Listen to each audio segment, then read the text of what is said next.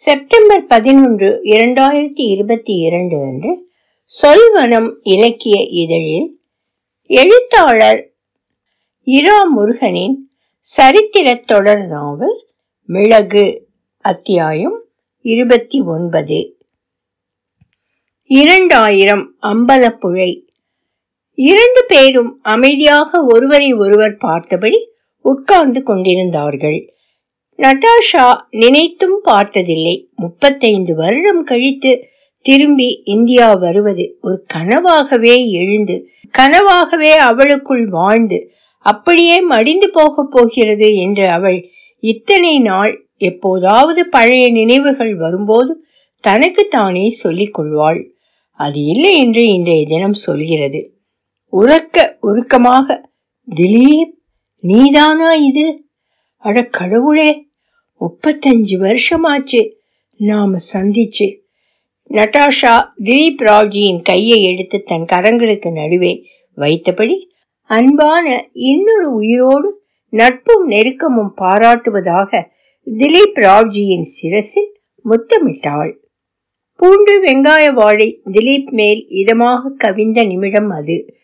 அறுபது கடந்த ஒரு அம்பலப்புழை கிழவரும் அதே வயதில் ஸ்தூல சரீர ரஷ்ய பெண்மணியும் காமமும் காதலும் கடந்து நேசம் செப்பி நின்ற பொழுதை அடிக்கோடிட்டு காட்ட ஆலப்புழை அம்பலப்புழை பிரதேசத்துக்கே உரித்தான அவ்வப்போது பெய்து காணாமல் போகும் சிறுமழை காற்றில் சாரல் பரத்தி போனது. திலீப் உன் மனைவி எப்படி இருக்கா? எத்தனை பிள்ளைங்க? என்ன செஞ்சிட்டு இருக்காங்க? நான் கட்டாயம் பார்க்கணும் அவங்கள. நீ அகலியாவை பார்த்தேக்கியோ நட்டாஷா? அவர் மனம் விட்டு அழுதது. அடுத்த ஐந்து நிமிடம் கழித்து நட்டாஷா உன் பாய் ஃப்ரெண்ட் சரியோஷா இறந்து போனதா தகவல் வந்ததும் நீ பட்ட மன துயரமும் நான் அறிவே இல்லாம உன்னோட உன்னோட உடம்பில் ஆக்கிரமிக்க முடிஞ்ச மட்டும் ஆக்கிரமிக்க எவ்வளவு ஈனத்தனமா நடந்தேன் செரியோஷா ஆக்கிரமிப்பு அகல்யா இதிலே அகல்யா மட்டும் நினைவு இருக்கு. நான் மாஸ்கோ திரும்ப போன அன்றைக்கு சொல்லிக்கொள்ள வந்தபோது நீதான் அறிமுகப்படுத்தினே. எனக்கு அந்த குழந்தை முகம் சிரிப்பு இரண்டும் நல்ல நினைவு இருக்கு. அப்படியே மனசிலே இருக்கட்டும். செரியோஷா? அகல்யா? அப்புறம் செரியோஷா. அவன் இருந்தா இப்போ எழுபது வயசாகி இருக்கும். செய்ய வேற ஒண்ணும் இல்லாம கட்சியிலே இருப்பான். நிச்சயம் டூமாவுக்கு அதான் பார்லிமெண்ட் அவனை யாரும் தேர்ந்தெடுத்து அனுப்பி இருக்க மாட்டாங்க. எழுபது வயசிலே குடும்ப வியாபாரமான வாசனை திரவியம் மொத்தமாக வாங்கி சில்லறையாக விட்டுக்கிட்டிருப்பான் மளிகை கடைக்காரன் அவன் வீட்டை நான் அவன் அப்பா கிட்டே இருந்து வாங்கினேன். ப்ரொவிஷன் ஸ்டோரையும் நான் தான் அவன் தம்பிக்கிட்டே இருந்து வாங்கினது. பீட்டர்ஸ்பர்க் நகரிலே அந்த வீட்டையும் கீழே கடையையும் நான் தான் பார்த்து கொண்டிருக்கேன். செரியோஷா ஒரு நினைப்பு மாத்திரமாகி முப்பத்தைந்து வருஷம் ஆச்சு நரகமோ சொர்க்கமோ எங்கேயோ நல்லபடி போயிருக்கட்டும். இல்லாம போயிருந்தாலும் சரிதான்.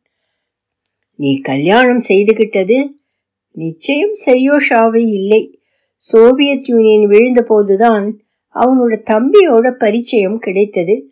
ஆபீஸ்களில் கழிப்பறை சுத்தப்படுத்த கான்ட்ராக்ட் எடுத்திருந்தான் அப்போ. நான் மாஸ்கோவிலே ஒரு சினிமா ஸ்டூடியோவிலே கார்ட்டூன் படங்களுக்கு ரஷ்ய வசனம் எழுதி டாமுக்கும் ஜெரிக்கும் பூனை எலி பேச்சு வர வழி செஞ்சிட்டு இருந்தேன். எங்கள் ஸ்டூடியோவுக்கும் வரப்போக இருந்தபோது ஹங்கேரியிலே பூடாபெஸ்ட் நகரத்திலே நிரந்தரமாக குடியேற திட்டம் போட்டுட்டு இருந்தான் செரியோஷாவோட தம்பி. அவன் கூட சிவப்பு சிந்தனையாளன் முகத்திலே தூக்கம் வழியும் அவனும் நானும் கல்யாணம் செஞ்சுக்க முடிவெடுத்தோம். டான்யூப் நதி நீரை குடிச்சுக்கிட்டு பூடாபெஸ்ட் யூனிவர்சிட்டியிலே உத்தியோகம் பார்க்க போகலாம்னு நினைச்சேன். வீட்டையும் கடையையும் விற்க பேச்சுவார்த்தையை ஆரம்பிச்சேன். அவன் முதல்லே போனான். இரண்டு மாசத்திலே வந்து கூட்டி போறேன் நான். அங்கேயே இருந்துட்டான். ஹங்கேரி பொண்ணுங்க அவ்வளவு அழகு. ஆச்சு அவனும் இறந்து போய் இருபத்தைந்து வருஷம் ஆச்சு பூடாபெஸ்டில் தான் நான் அந்த வீட்டையும் கடையையும் விற்காததும் பீட்டர்ஸ்பர்க் நகரிலே யூனிவர்சிட்டி ப்ரொஃபஸர் வேலையை விடாததும் நல்லதா போச்சு. நட்டாஷா உன் குடும்பம்? திலீப் தயங்கி தயங்கி கேட்டான் அவளை. நானா? சில இனிப்பு பழம் சில புளிப்பு பழம் சில அழுகிய பழம் இன்னும் சில பழுக்காமலேயே உலர்ந்து உதிர்ந்தது. என் பழக்கூடையிலே எல்லாம் உண்டு. நடாஷா சிரித்தாள். நான் இங்கே இருந்து போன போது எங்க அப்பாவுக்கு சித்த பிரமை பிடிச்சிருந்தது. அதோடு கூட சென்ட்ரல் கமிட்டியில் சிறப்பாக வேலை பார்த்திருந்தார். அவரை குரூஷ்சேவ் எதிர்ப்பாளர்னு சைபீரியா அனுப்பிட்டாங்க. பிரஷ்னோவ் ஆதரவுக்காரர் அவர்னு அப்புறம் கண்டுபிடிச்சாங்க. பிரஷ்னோவுக்கே தனக்கும் ஆதரவாளர்கள் இருக்காங்கன்னு அவ்வளவு தாமதமாகத்தான் தெரியுமாம். அப்பாவை சைபீரியாவிலிருந்து வெளியே அனுப்ப அனுமதி வந்தபோது வெளியே போக மாட்டேன்னுட்டார் அவர். நான் அதுக்குள்ளே மாஸ்கோ யூனிவர்சிட்டியிலே இந்திய அச்சுத்தொழிலின் பாரம்பரியம் பற்றி இங்கே குறிப்பெடுத்து போனதையெல்லாம் வச்சு ஆய்வு கட்டுரை சமர்ப்பித்தேன். நல்ல வேளை என் டாக்டரேட்டை அவங்க தடுக்க முடியலே. இப்போவும் பீட்டர்ஸ்பர்க் மாஸ்கோவிலே அவ்வப்போது கௌரவ பேராசிரியராக வகுப்பெடுக்கிறேன். பொழுது போகாட்டா பழைய பாணியிலே அப்படியே வச்சிருக்கிற வீடு. மளிகை கடையிலே போய் நேரத்தை சந்தோஷமா செலவிடுறேன். சோவியத் சந்தோஷம் இல்லை இது. ரஷ்ய முதலாளித்துவ சந்தோஷம். அவள் சிரிக்க திலீப் ராவ்ஜியும் கூட சேர்ந்து சிரித்தார் எல்லாம் சொன்னேன் உன் கல்யாணம் காதல் குழந்தை குட்டி இதெல்லாம் சொல்லேன் நடாஷா. நாங்க இந்தியர்கள் சினிமாவோ நாடகமோ நாவலோ சாங்கோபாங்கமாக இதெல்லாம் தெரிஞ்சுக்கணும். இல்லைன்னா நாங்களே கற்பனை செய்து கூட சேர்த்துப்போம். நான் நாலு தடவை கல்யாணம் பண்ணி ஒவ்வொரு கல்யாணத்திலே இருந்தும் ரெண்டு வருஷம் கூட தாக்கு பிடிக்காம வெளியே வந்ததும் குளிர்ந்த பியர் குடிச்சுக்கிட்டு சொல்றேன் கூப்பிட்டா வருவே இல்லையா? கம்பெனி கொடுக்க. முடிந்தா ஆளுக்கு ஒரு பெக் விஸ்கி உள்ளே அப்போ சீப்பு வெளியே வரும். இப்போ மனசு அழுத்தமும் துக்கமும் மாறி மாறி வரலாம். பிள்ளை பெண்ணுன்னு ஒருத்தர் கிடையாது எனக்கு. நீ சொல்லு உன்னை பத்தி. அனந்தனை பற்றியும் கல்பா பற்றியும் சொன்னார் திலீப். அனந்தனின் வரப்போகும் கல்யாணம் பற்றி சொல்ல முற்பட்டு இப்போது வேண்டாம் என்று தோன்ற சொல்லாமல் வைத்தார். கல்பா எடின்புரோ பல்கலைக்கழகத்தில் ப்ரொஃபஸராக வேலைக்கு சேர்ந்திருப்பதை சொல்ல நடாஷாவுக்கு மகிழ்ச்சி. அவளும் எடின்புரோவில் சோசியாலஜி கௌரவ ப்ரொஃபஸராம் அடுத்த மாதம் எடின்புரோ போகும்போது சந்திக்கிறேன் நட்டாஷா சொல்லிக்கொண்டு போனவள் நிறுத்தி அரைவாசலில் பொருத்தியிருந்த பாதி கதவுக்கு மேல் வாசுவை பார்த்தாள்.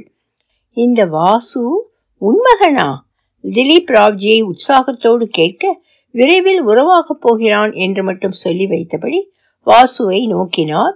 வாசு புரிந்து கொண்டதாக புன்னகைத்து திலீப் ராவ்ஜியை ஒரு நிமிடம் வெளியே அழைத்தான். உடனே வருவதாக சொல்லி திலீப் வேஷ்டி திருத்தியபடி வெளியே போனார். அங்கிள் உங்க மிளகு உற்பத்தியாளர் சங்கத்திலே மாஸ்கோவுக்கு ஏற்றுமதி செய்யறதை பத்தி கேட்க வந்தாங்க மேடம். ஆர்டர் மதிப்பு அரை மில்லியன் டாலர் கூட இல்லைங்கிறதால யாரும் ஸ்ரத்த காட்டல.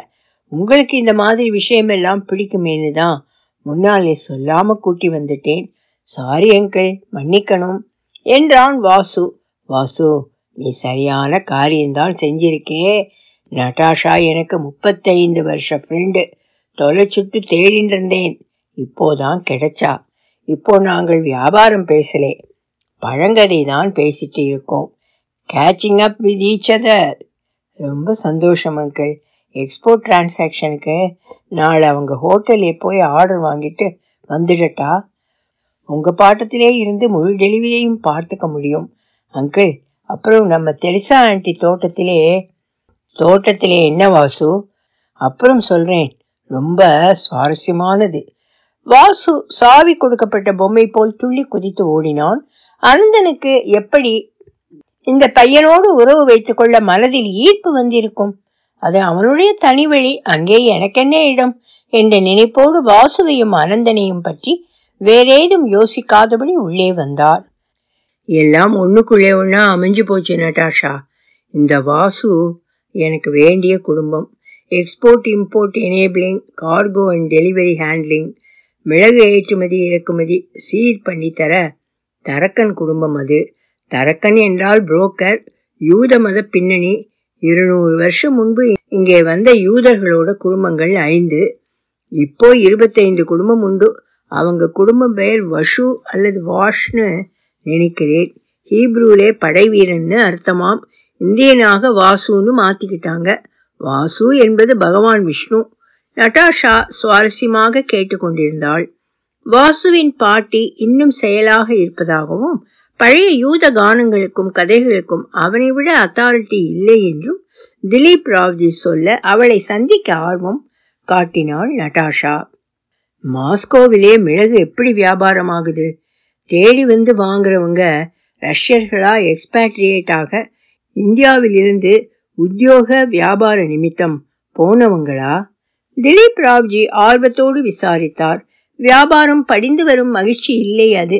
நட்டாஷாவோடு கொச்சியிலும் ஆலப்புழையிலும் நட்டாஷாவோடு அச்சு எந்திர பழமை பார்க்க பேச பரபரப்பாக இயங்கிய பழைய நாட்கள் நினைக்கவே மனதுக்கு இதமானவை.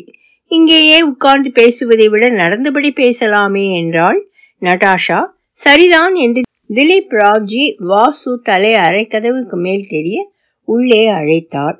வாசு கையில் கார் சாவியை கொடுத்து காரை வீட்டில் கொண்டு போய்விட்டு பரமன் தாத்தாவிடம் சாவியை கொடுத்து விட முடியுமா என்று தயக்கத்தோடு கேட்டார். அவர் ஐயோ மதாமா அவ்வளவு வேண்டப்பட்டவர்கள் அப்படின்னு தெரிஞ்சிருந்தா நான் அவங்களை இன்னும் நல்லா கவனிச்சிருப்பேனே என்று தயக்கம் உற்சாகமாக சொன்னான் வாசு. கூடுதல் கவனம் வேற எதுவும் வேண்டாம் வாசு. ஆளுக்கு ஒரு குடை கொடு போதும். என்றார். வாசு ஓடிப்போய் இரண்டு புது மடக்க குடைகளை எடுத்து வந்து கொடுத்தான். என்ன எல்லாம் மாறி இருக்கோ? மழை திடீர்னு வர்றதும் அடிச்சு பெய்யறதும் நிற்கிறதும் ஊமை வெயில் அடிக்கிறதும் அடுத்த தூரல் மழை வந்து எட்டி பார்க்கவுமாக அது மட்டும் எப்போதும் நிரந்தரம்தான் என்றார் திலீப் ராவ்ஜி. விரித்து பிடித்த இரண்டு குடைகள் வாசலில் காற்றில் ஆடின தெருவில் இறங்கி நடந்தபோதுதான் திலீப் ராவ்ஜிக்கு அந்த காரியத்தில் இருக்கப்பட்ட சிரமம் புலப்பட்டது. நட்டாஷா இந்த வீதி நினைவு இருக்கா? ஆலப்புழைக்கு ஆய்வு சம்பந்தமாக யாரையாவது சந்திக்க போக ரயில்வே ஸ்டேஷனுக்கு போய் வந்த வீதி இது. தெரு முழுக்க தோண்டி போட்டு அங்கங்கே மரப்பலகை வைத்து இரண்டு மண் குவியலுக்கு நடுவே போய் வர ஏற்பாடு செய்திருப்பதை திலீப் ராவ்ஜி காட்ட நட்டாஷா சொன்னாள். ஓ இந்த மரப்பலகை பாலங்கள் இன்னும் இருக்கா? ஆலப்புழையிலும் கொச்சியிலும் கூட கடைவீதியில் மழை பெய்த அப்புறம் இந்த பலகைகள் ஒவ்வொன்றாக தெருவில் சகதிக்கு மேலே வந்து உட்காருமே. முப்பத்தைந்து இல்லை இன்னும் ஐம்பது வருடம் போனாலும் இந்த தெருவும் அண்டை அயலும் மாறப்போவதில்லை என்றார் திலீப். ஆலப்புழையிலா? இங்கேயா நான் தங்கியிருந்த ஹோட்டல்? நட்சத்திர ஹோட்டல் ஒன்றும் இல்லைதான். ஆனால் அங்கே ஊதுபத்தி கொளுத்தி வைத்திருப்பதும் வாசலில் குவியலாக கிடக்கும் செருப்புகளும் மேஜை நாற்காலி போட்டு சதா கழுத்துப்பட்டி அணிந்து உட்கார்ந்திருக்கும் ஹோட்டல் மேனேஜரும் நினைவு வருது என்றபடி ஒரு மரப்பாலம் கடந்து திலீப் ராவ்ஜியோடு வந்து சேர்ந்தது அதே பழைய ஹோட்டல் தான் கழுத்துப்பட்டியோடு அந்த நட்சத்திரம் இல்லாத ஹோட்டல் ரிசப்ஷனில் அதே மேனேஜர் கிழண்டு போய் உட்கார்ந்திருந்தவர் திலீப் ராவ்ஜியை குறும்பாக பார்த்த பார்வையில் இன்னும் ரஷ்யாக்காரி ஃப்ரேம் மாறலியா ராவ்ஜி அதுவும் ரெண்டு பேரும் மெனோபாஸ் வந்த அறுபது எக்ஸட்ரா வயசு புள்ளிகள் என்ற நினைப்பு எழுதியிருந்தது. திலீப் அடக்க முடியாமல் சிரிக்க நட்டாஷா எப்படியோ அந்த அபத்தம் சரியானபடி அர்த்தமாக அவளும் வாசல் மேஜையில் ஓங்கி தட்டி சிரித்தாள். கிழவரான மேனேஜர் மெய்யெல்லாம் பதறி தான் ஏதோ கண்ணசைவோ கையசைவோ இவர்களை அவமதிப்பது போல் செய்திருப்பதால் சிரித்தபடி கழுத்தை அறுக்க மதாமா சாப்பாட்டு ரெஸ்டாரண்ட் அதிபர் ராவ்ஜியை இத்தனை வருடம் கழித்து கூட்டி வந்திருக்கார் என்று தோன்றியிருக்கலாம். டையை அவிழுங்க என்றார் திலீப் அவரை பார்த்து. ரிலாக்ஸ்டாக இருங்களேன் என்றாள் நட்டாஷா. இரண்டு பேரும் சிரித்து அவருக்கு கையாட்டி வெளியே இறங்கினார்கள். ஜான் கிட்டாவையின் சைவ உணவகம் நியான் விளக்கு போட்ட பெரிய பெயர் பலகை அழைக்க நட்டாஷா திலீப் ராவ்ஜியை ஆர்வத்தோடு பார்த்தாள். மசாலா தோசை. உனக்கு பிடிச்ச சவுத் இந்தியன் டிஃபன். சாப்பிடலாம் வா. இது சுத்தமான ஹோட்டல். உணவும் வயிற்றை பாதிக்காது. நல்லாவும் இருக்கும். என்னோட ஹோட்டல் தான் இது. திலீப் ராவ்ஜி உற்சாகமாக சொல்ல வாவ் என்றாள் நட்டாஷா என்னெல்லாம் இத்தனை வருஷம் சாப்பிடலையோ அதெல்லாம் இங்கே இன்னைக்கு தின்ன வேண்டியதுதான் என்று உற்சாகமாக படியேறினாள் நட்டாஷா. திலீப் நடந்து வருவதை பார்த்து கேஷ் கவுண்டரில் இருந்த காசாளர்கள் தொடங்கி ஆர்டர் எடுக்கும் பெண்கள் டேக்கவே நிர்வகிக்கும் பெண்கள் என்று பரபரப்பாக வணக்கம் சொல்லி கூடவே ஒரு அடி நடந்தார்கள். சும்மாதான் ரொம்ப வருஷமா பார்க்காத. சிநேகிதி மாஸ்கோவிலிருந்து வந்திருக்காங்க. மசால் தோசை சாப்பிடலாமான்னு கூட்டி வந்தேன். அதில் ஈடுபாடு அதிகம். என்று திலீப்பிடம் சார் சாயந்தரம்தான் தாத்தாவுக்கு ஸ்பெஷல் நெய் ரவா ட்ரை ஃப்ரூட் மசாலா தோசையை அனுப்பினேன். மேடத்துக்கு அதே போட சொல்லட்டுமா? என்று உற்சாகமாக அறிவித்த பெண் சொன்ன தோசை ட்ரை ஃப்ரூட் இல்லாமல் உடனே சாப்பிடணும் என்றாள் நட்டாஷா மாடியில் ஏர் கண்டிஷன் ஹால் இருக்கு. அங்கே போய் சாப்பிடலாம். என்றார் திலீப். வேணாம் இந்த கூட்டத்திலிருந்தே சத்தத்துக்கு நடுவே ஸ்பெஷல் தோசை சாப்பிடுவோம். அந்த காலத்தில் அப்படித்தான் சாப்பிட்டேன் என்று துணிவெடுத்த பெரிய மேஜைக்கு அருகே புது நாற்காலிகள் இரண்டு இடப்பட்டு நட்டாஷாவுக்கு வரவேற்பு நல்கப்பட்டது. ஸ்பெஷல் வெங்காய நெய் ரவா மசாலா என்று தடங்கள் இல்லாமல் பெயரை சரியாக உச்சரித்த மகிழ்ச்சியில் ஊவென்ற சீழ்க்கை எடுத்த நட்டாஷாவை திலீப்பையும் ஓட்டல் உபச்சாரகர்கள் தவிர வேறு யாரும் கவனித்ததாகவே காட்டிக்கொள்ளவில்லை வீட்டில் வேற யார் இருக்காங்க? என்று திலீப் ராவ்ஜியை விசாரித்தாள் நட்டாஷா. எங்க அப்பா என்றார் அவர். நூற்று பத்து வயசு என்றார் அடுத்து. கையில் பீத்து எடுத்த தோசையை தட்டில் வைத்துவிட்டு இன்கிரெடிபிள்! அது எப்படி சாத்தியம்? என்றாள் நட்டாஷா. அதுவும் அவர் நாற்பது வருடம் முன்னால் ஒரு விமானத்தில் தில்லியிலிருந்து பம்பாய் வந்து கொண்டிருந்த போது காணாமல் போய் போன வாரம் திரும்பி வந்திருக்கார்.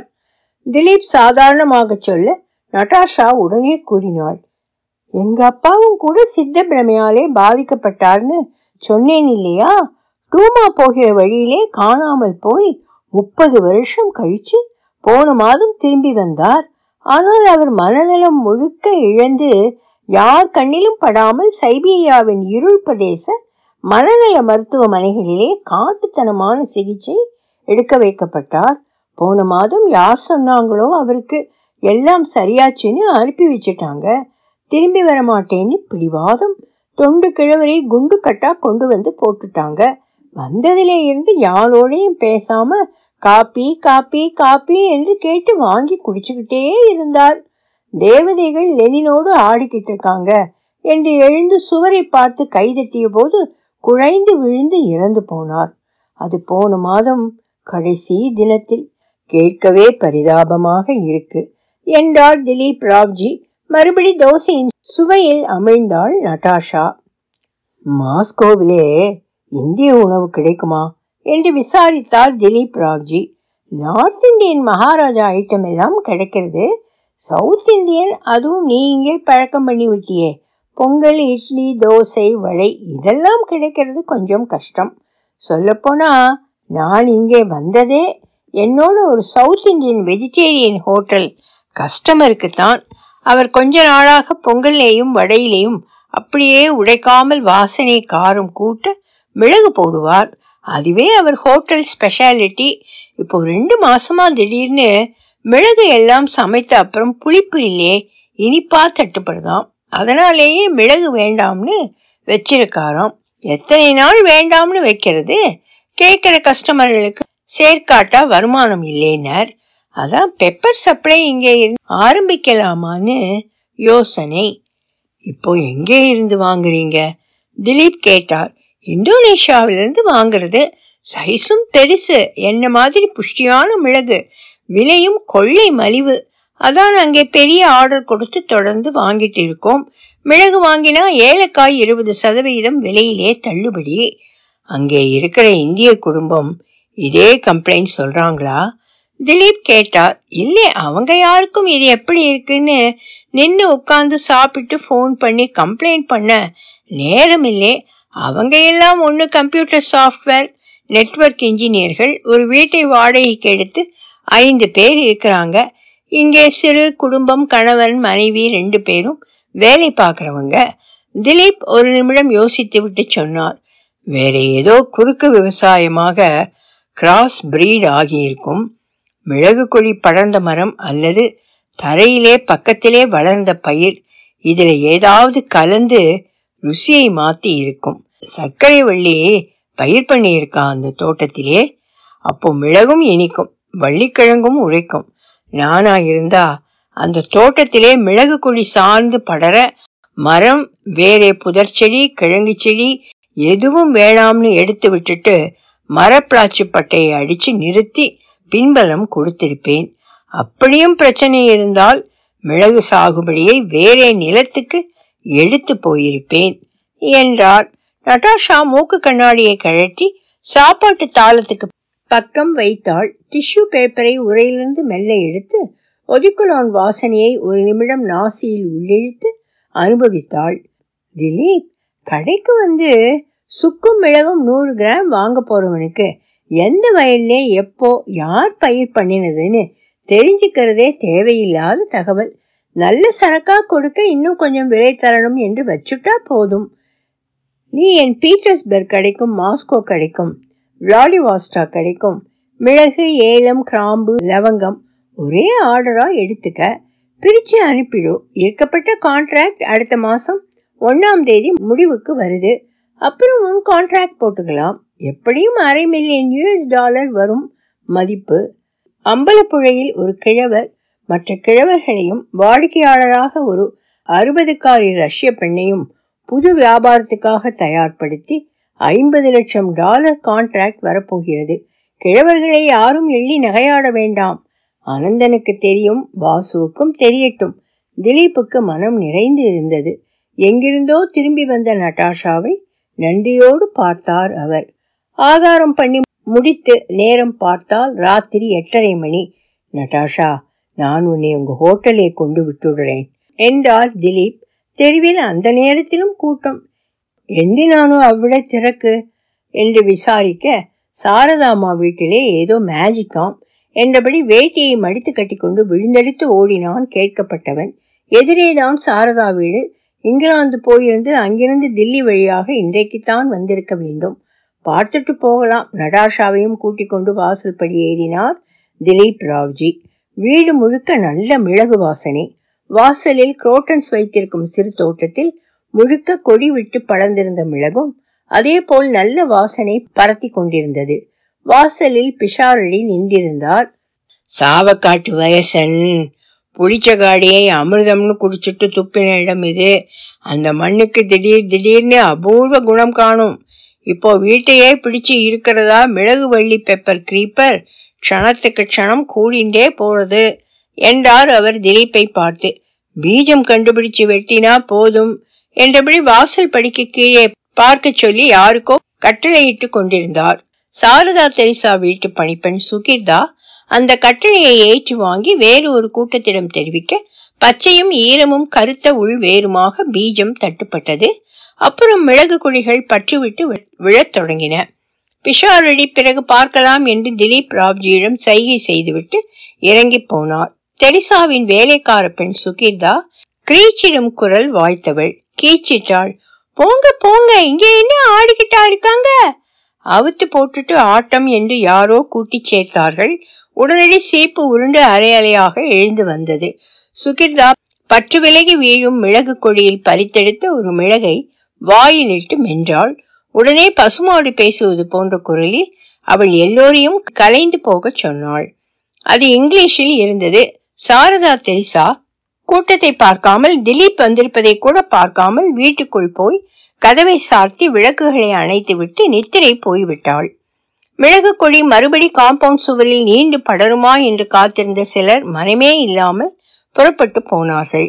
சுகிர்தாவை மறுபடி பசுமாட்டு குரலில் பேச வைக்க அவளை அவர்கள் தேட அந்த பெண் இறங்கி வீட்டுக்கு போயிருந்தாள். நாளைக்கு உனக்கு சாரதா அம்மாவை பரிச்சயப்படுத்தி வைக்கிறேன். என்றபடி திலீப் ராவ்ஜி நட்டாஷாவை அழைத்து கொண்டு அடுத்த தெரு திரும்ப நட்டாஷா தங்கியிருந்த ஹோட்டல் ஸ்ரீகிருஷ்ணா வெளிச்சத்தின் நடுவே பிரகாசித்திருந்தது. அவளை அறைக்கு வர சொன்னாள் நட்டாஷா.